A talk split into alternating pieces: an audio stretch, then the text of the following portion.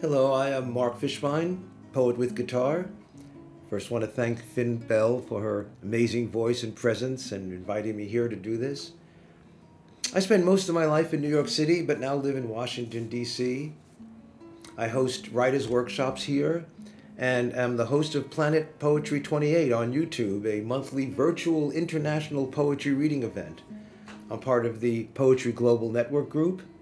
In the Poets React segment, I have 5 books available on Amazon and will be publishing with Atmosphere Press in the fall of 2021, Reflections in the Time of Trumpius Maximus, 50 poems of political nature which capture the time of those 4 years. And you can find me on poetwithguitar.com. I have 3 short tales to share with you, all based on things that happened to me and some of the places I've traveled to. The first is called Wolves Prefer Puccini. Midnight. We were tourists, waiting for the northern lights, set to electrify the black sky with brilliant colors, when wolves began to moan from all directions, souls wailing like the waves in high tide. After an hour, our mood was blue. A diversion due. I loaded a CD in the rent-a-car, turned the knob to the highest volume, playing 50s doo-wop shooby-doo. Change of attitude. But the wolves went on, so filled with forlorn, like a chorus in a tragic opera. I thought to play an aria from Tosca, and the stars were shining, sung by the fabulous Franco Corelli in 1963. The primal scream of man was heard by every stray wolf on the cliffs, a voice of one so in love with life, of one condemned to die. Oh, rapturous echo of fate, oh, hitting that high sea. An eerie stillness followed.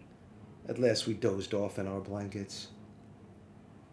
We were awoken by the wolves. The northern lights had just turned on. It was their gift to shake us from sleep, to see the veils of floating brightness, the sky ablaze with redemption and hope, as the wolves all strove for that high note.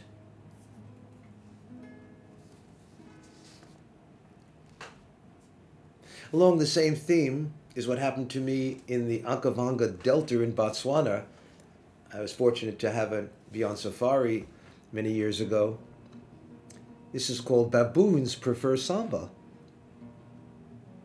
We returned to the camp for afternoon rest. The clouds above Botswana posed in 3D against a faience-colored horizon.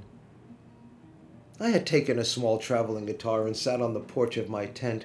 I started to play some arpeggios and noticed in the nearby trees some baboons had climbed to the branches and were watching me. Soon they grew to more than 100, in small groups with very serious eyes. It was standing room only. I started to play Bach to calm their nerves.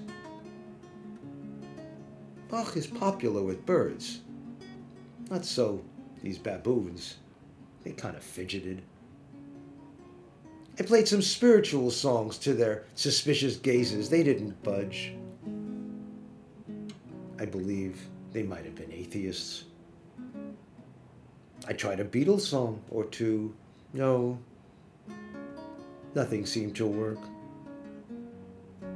I thought I'd try some samba, the popular standards, the girl from Ipanema. Within seconds, all their heads began to bop. Their shoulders began to swing.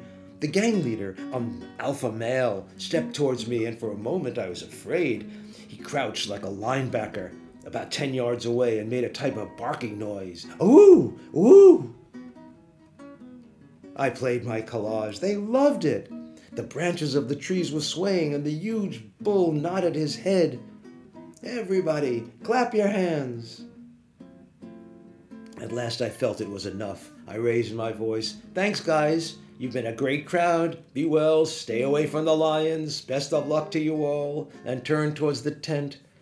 a soft mud ball then hit me with some force on my back, as if thrown at me, then another on my pant, and then, like a hailstorm, I shielded myself with the guitar, rushing inside, zipping up the entrance. Baboon poop. It took a while to wash it all off. Baboon poop. Later I complained to our guide. Ah, he laughed, showing his snow-white teeth. The baboon does this one happy. You are like rock star. Every musician needs to find his true audience.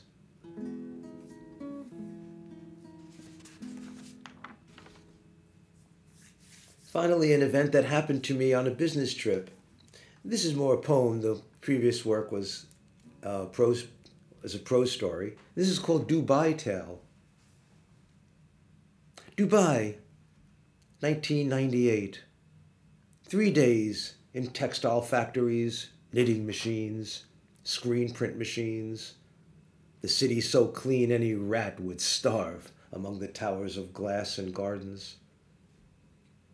Quality control, protocols, 1 day free. The guys invited me to a final party. We gave the concierge $100. He's got some beautiful broads lined up. I lied. I just arranged with a hooker in the bar and ducked into a tourist car, my chance to see the Rub' al-Khali at night, perhaps even a sunset before the morning flight. The driver took the highway past pearlescent dunes with road signs for belly dances and camel rides, when out of nowhere thunder boomed and a black cloud pounded hail on all sides. Oh, sir, it is many years since such a storm, so rare. How lucky you are, said my guide, parking the old Mercedes off the roadside as the landscape became muddy and transformed. Where I come from, it often rains, but not so fast. How long does this usually last? The desert is the lover to paradise. One cannot say, was his reply. Ha! I imagine what the guys were feeling, putting on their slacks with empty cheer, after paying for the memory of embracing an Arabian woman as a souvenir. There I could be, in the disco noise, drunk, forcing a laugh to be one of the boys as a mirrored ball flashes around the room. Then it's my turn to pick and choose. It's like cocaine, a giddy rush, then the meltdown, because desire is an obsessive sound which at times becomes a roar. I desire 50 women a day, if not more, but to fuck like that, what's there to gain? Then came second thoughts, perhaps the pelting rain which purified the dry desert of longing. Oh, to be beside a strange woman, sharing nakedness, listening to moans with rehearsed sighs, sucking me of my wildness, of pride, putting that piece of rubber around my cock as I hold myself back, thrusting without stop. What of these lovelies who traffic in skin, objects of contempt and dominance, cursed by men as they achieve their climax? It is never enough. The thrill dies fast.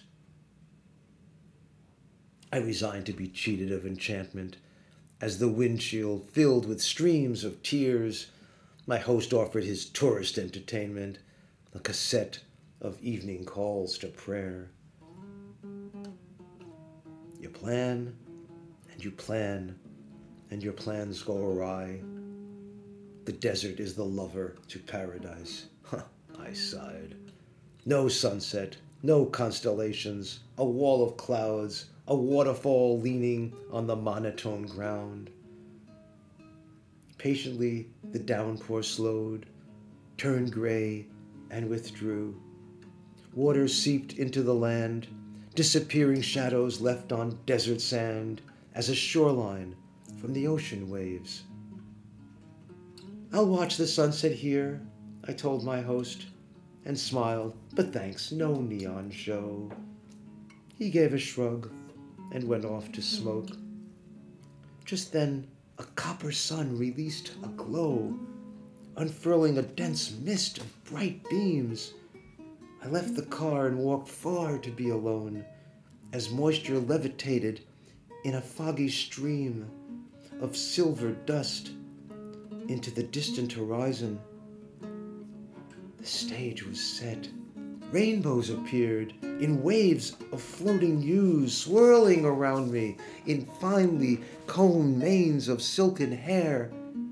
I was embraced in an exotic ecstasy of floating prism rays, undulating, flashing through me, penetrating my skin as the desert goddess, after her bathing, took me to her nightbed to be ravished. How could it be? This gift, this sea of rainbow, the smell of the desert, of lust, of femininity, this feeling of completion in my bones, being so embraced by the earth and sky. Stars became crystallized, spread like a veil, and the moon signaled, our affair is done.